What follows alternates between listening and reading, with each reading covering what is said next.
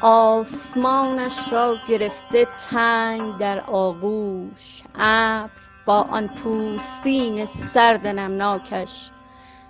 باغ بیبرگی روز و شب تنهاست با سکوت پاک غمناکش.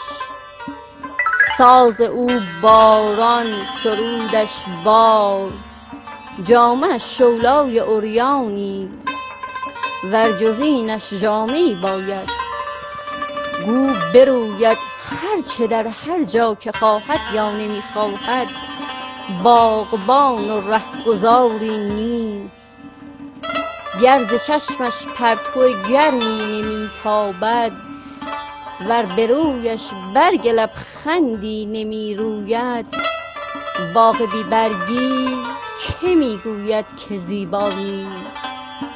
داستان از میوه های سرو گردون سای اینک خفته در تابوت پست خاک میگوید.